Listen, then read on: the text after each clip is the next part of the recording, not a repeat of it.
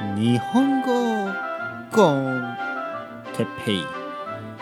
日本語学習者の皆さんをいつも応援するポッドキャスト。今日は日本の家そして部屋について。はい皆さんこんにちは。おはようございます。こんばんは、今何時ですか？皆さんは今何時？何時にこの日本語コンテッペイを聞いていますか？うん、えー僕はですね今昼の3時、ね、昼の3時ですね。午後3時ですね。少し眠い。またいつも言って言ってるようにあの食後ねご飯を食べて昼ご飯を食べて少ししてちょっと昼寝の時間ですよね。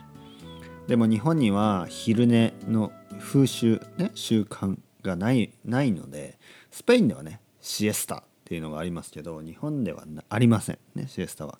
なのでまあ別にね僕は寝てもいいんですけどまあこの後レッスンがありますからね、えーちょっと今日は寝ない。っていうかいつも寝ないですよ。シエスタをしません。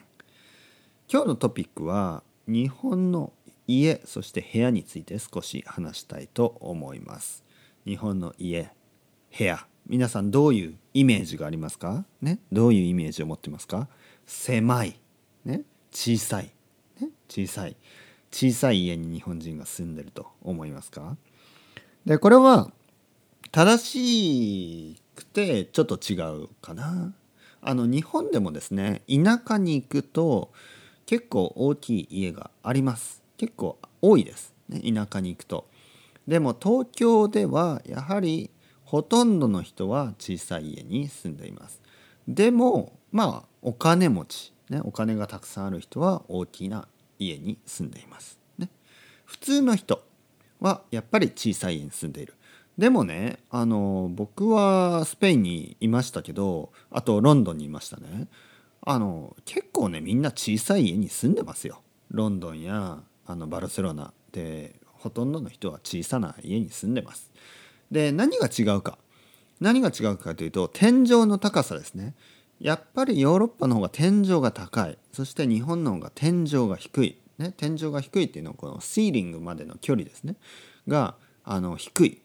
なので日本の方が狭く見えるんですよね。特に背が高い人。背が高い人にとっては日本の家がすごい小さく感じるんですね。ただあのなんかスクエアミーターは意外と変わらないです、ね、意外と変わりません。ただ天井が低いので例えば僕みたいに一人暮らし、ね、一人で住んでいる人にとってはあのエアコンがねすごい効きやすい、ね、エアコン効きやすいというのは例えば暑いですよね今。暑くて、えーエアコンをつけます。エアコンディショナーをオンにします、ね、クーラーをつけます。